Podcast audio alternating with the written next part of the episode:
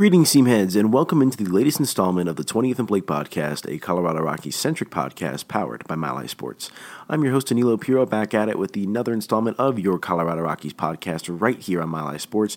Be sure to check us out on the intrawebs at milehighsports.com, on Twitter at Mile Sports, and Instagram as well.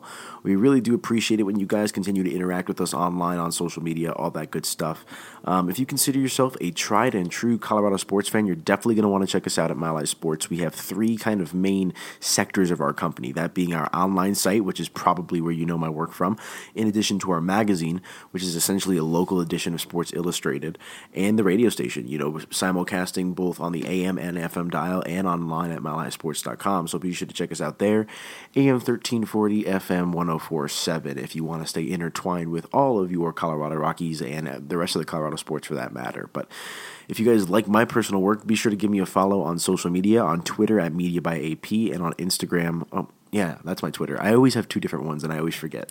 So yeah, Twitter uh, is at by media media by AP, and Instagram is at avp.media. Really appreciate when you guys give me a follow and a like and all that good stuff on social media as I continue to build my portfolio. And uh, again, if you're a fan of my work, I you know I try to continue to keep you guys updated on the interwebs outside of my writing on milehighsports.com. So be sure to check me out there. Um, little plug about the magazine as well. This is the Sports Science issue, which is the, the latest installment or the latest issue that just dropped of the magazine catalog.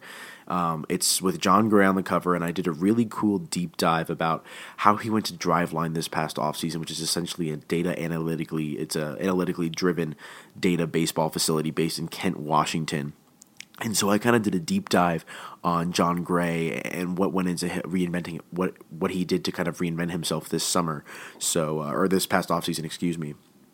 So please be sure to check that out. It's a really cool article that I did, um, especially if you're kind of a data head or if you want to try to understand the data more. Because to be honest with you guys, before writing that article, I did not have the slightest clue of advanced analytics and all this stuff. And I told Jon after I wrote the piece that this was honestly one of the most difficult stories that I've ever had to write, just because of my unfamiliarity with the subject. Um, but you know, I'm still no expert. But just so you know, if you don't really understand the data stuff, you're kind of reading it from the perspective of someone that didn't know it at the time either. So uh, don't expect you know these elaborate you know big confusing numbers and statistics and, and graphs and all that stuff. I tried to dumb it down for the average reader to try to understand and process. So, some really cool stuff in there about Jon, and we'll actually talk about him a little bit later on this podcast because we are talking about starting pitching today. And the reason is because Rocky's top pitching prospect, or one of them, Peter Lambert, the 21 year old from AAA Albuquerque, is set to make his major league debut this afternoon against the Chicago Cubs in Wrigley Field. So, obviously, this move comes on the heels of the Rockies starting rotation struggles. Um, those struggles have been well documented by myself and you know just about every other media outlet outlet around the city. Um, Colorado so far this season sitting with a 5.70 ERA amongst starters happens to be the highest earn run average among starting pitchers in the National League. So, not great stuff from the Rockies rotation so far this season. And, you know, I've written about it numerous times this year as well on MileHighSports.com that it is mind boggling to try to understand how the Rockies and their front office and their coaching staff and their pitching coaches and, and all that stuff, how did they enter this season with the expectations that this club has with this starting rotation or with the starting rotation that the Rockies possess to start the season? And just a quick recap for you guys three of the five arms that the Rockies came out of spring training with are now either on the injured list uh, in a different role or down in AAA. So the, the big one, the worst starting pitcher by far was Tyler Anderson. And Anderson uh, finished the season so far with an ERA over 11, so really, really bad stuff from him. But he ended up going under, undergoing uh, left knee surgery to try to, you know, fix something in his knee. And so there's probably, in all likelihood, we're not going to see Tyler Anderson again this season. So he was out the door. Chad Bettis was just a disaster to start the season. I remember he made that start on national TV against the Los Angeles Dodgers and just got absolutely shelled. That said, Bettis has bounced back nicely in his new newly found bullpen role. Um, he's been very vocal and adamant that he wants to stay in that role, and he feels like he can thrive more so as a bullpen pitcher, as a relief pitcher, as opposed to a starting pitcher in this league. So Bettis has actually done a really nice job out of the bullpen for Colorado. And then there's the curious case of Kyle Freeland, and this is the really interesting one. How does a starting pitcher that was absolutely dominant, that placed in the in fourth place of the Cy Young voting last season, go from that product to where he is now. Freeland with an ERA over seven so far this season has just been getting shelled, rocked, however you want to describe it, all continuous, you know, continuously all season long. And so that actually ended up prompting the Rockies to demote him to AAA Albuquerque in an attempt to try to get his uh, mechanics right, his psyche right, all that stuff. And the interesting thing with Kyle is he doesn't feel like anything is wrong mechanically, and it doesn't appear to be as well. And a lot of this just kind of boils down to, you know, and, and the analogy that I like to make with this is you take German Marquez, for example. Marquez has life on his pitches. They move a lot, they break a lot, they're sharp cut. Freeland is much more of a tactician. So while someone like Marquez can kind of rely on the natural movement of his pitches, Freeland cannot do the same thing because Freeland's pitches do not move as much. And because of that, he relies much more on pinpoint accuracy and location. And he's been missing some pitches middle in as opposed to middle out, middle away, all that stuff. And, you know, as a result, he's beginning shelled on the mound. You know, home runs left and right. Doesn't seem like he could pitch past the fourth or the fifth inning, um, you know, on a good day so far this season. So the Rockies ended up sending him down. And, you know, there's no word as to when he'll rejoin the rotation, but it doesn't look like anytime soon. Um, so that gets us to where we are now, and that's that Herman Marquez and Jon Gray are the best one-two punch that the Rockies have. And interestingly enough, Herman Marquez actually got shelled his last time out. Really, probably the worst start overall of his career. Um, Marquez, and, and, the interesting was thing was Marquez was really really solid through the first four you know four and a half innings against Chicago last night and, and was really good at he only I believe had 50, less than 50 pitches through four innings pitched and then things collapsed for him in the fifth inning where he allowed that three uh, three run home run to Colorado kid David Bote and then things boiled over in the next inning. And all in all Marquez departed with a line last night of 5.1 innings pitched allowing eight runs on seven hits while striking out five batters. So you know the one reliable arm that the Rockies have had this season crumbled in the spotlight last night, and that's not a good thing. But you know, needless to say, collectively, Herman Marquez has been a really, really solid pitcher for the Rockies this season. But, you know, someone that the Rockies are hoping can kind of help step up and fill this void within the starting rotation is Peter Lambert. And Lambert was drafted by the Colorado Rockies in the 2015 draft out the, in the second round. Um, he's floated in, in and around. Um, the Rockies minor league system each of the past few seasons, starting this year off at AAA Albuquerque.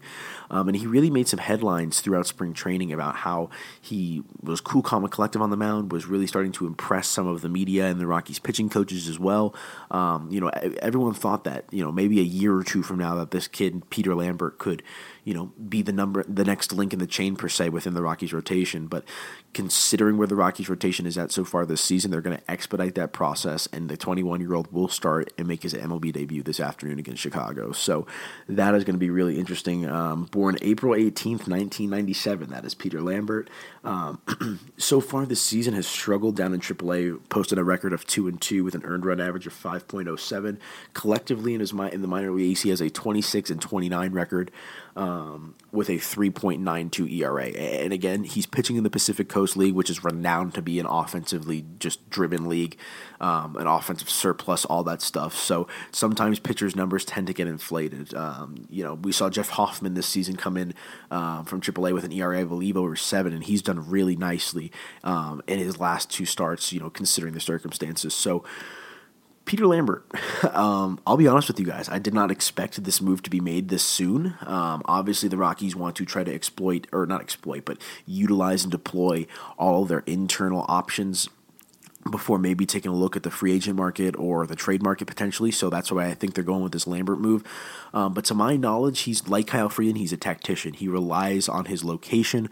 And I was listening to the KOA radio broadcast yesterday on my way home from a hike, and um, it was the pregame show, and it was, I believe, Jerry Schemmel um, or no, it was Jack Corrigan interviewing Peter Lambert before uh, the Rockies game yesterday, and he was kind of talking about how you know my best pitch mix is my fastball and changeup, and that's kind of evident of the location and the deceptiveness of those two pitches because the changeup looks like a fastball out of the hand but has much different movement and speed.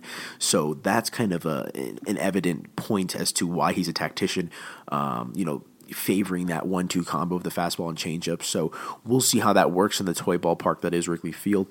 Lambert also boasts a curveball, which he says he likes to kind of uh, utilize every now and again to keep hitters off balance, and a slider, which he says he's been working on the past few seasons as well. So really interested to see what this kid has because you know, like I said, he was there was rave reviews about him in spring training. You know, albeit it is spring training, but you know sometimes uh, there, it's baptism by fire, and that's what we might see with Pete, with Pete Alonso, not Pete Alonso, Peter Lambert. Excuse me. I really hope I haven't been saying Pete Alonso this entire time.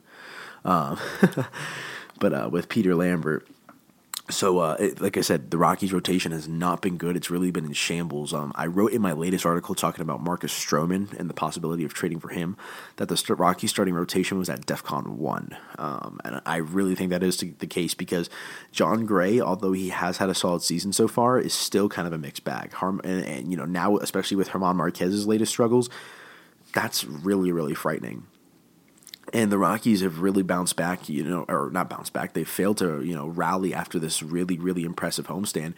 Rockies went nine and one on their season-long homestand that ended with a victory Sunday, and they have since dropped two games in a row to the Chicago Cubs. You know, Chicago's already clinched that series victory, and now the Rockies are looking to just fend off a sweep today. So. Um, you know they're they're going to need a big time start from Lambert, uh, you know, just to help right this ship and get this team back on track. So, it's going to be really interesting, guys. And you know, there was a lot of t- listen. I saw so much talk on the internet yesterday that oh, the Rockies might still have a chance to win the division. They're not winning the division. Okay, um, let's get that out of the way. The Dodgers are just too freaking good. They're for, the Los Angeles has a record of forty three and twenty this season, and you know, while the Rockies are just you know 10 and a half games behind with a record of uh, 31 and 29 but it's these inconsistencies that we inconsistencies that we've seen from the Rockies rotation and their offense and their streakiness. These are all reasons as to why I just don't think it's realistic for the Rockies to catch up to the Dodgers. So I just wanted to throw that out there.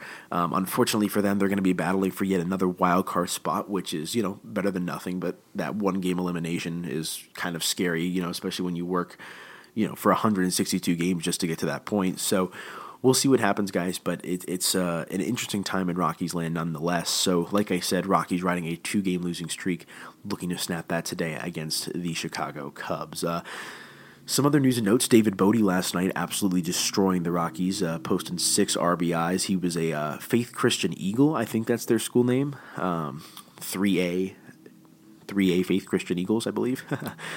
um, but he led Faith Christian to a uh, 3A state title um, a few years back when he was playing here in the States. So, six RBIs for the Colorado kid last night uh, to help Chicago uh, to that victory.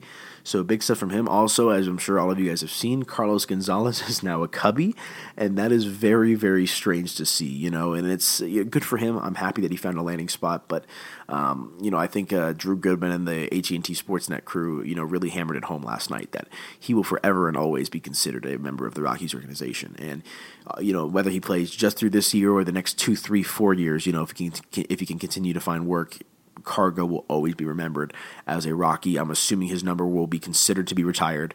Um, one of the best Rockies in history, for sure, without a doubt. So, um, a lot of interesting stuff, but First pitch coming up here in a couple hours, so I'm going to get out of here and let you guys uh, hopefully listen to this before Lambert goes on the mound and takes the mound for the first time, or, or listen to it while he is on the mound. So big stuff for the Rockies, who sit at with a record of 31 and 29, looking to uh, face off that sweep today from the Chicago Cubs before going to New York for a three-game set against the Mets.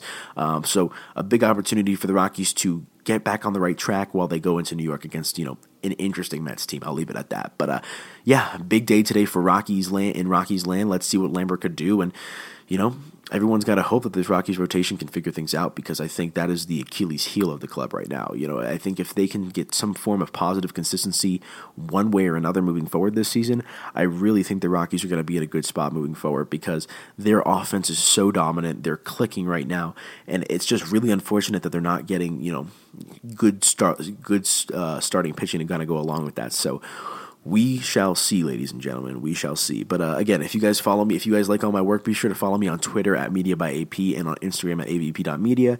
Check out all of our work on MileHighSports.com, in the magazine, and on the airwaves.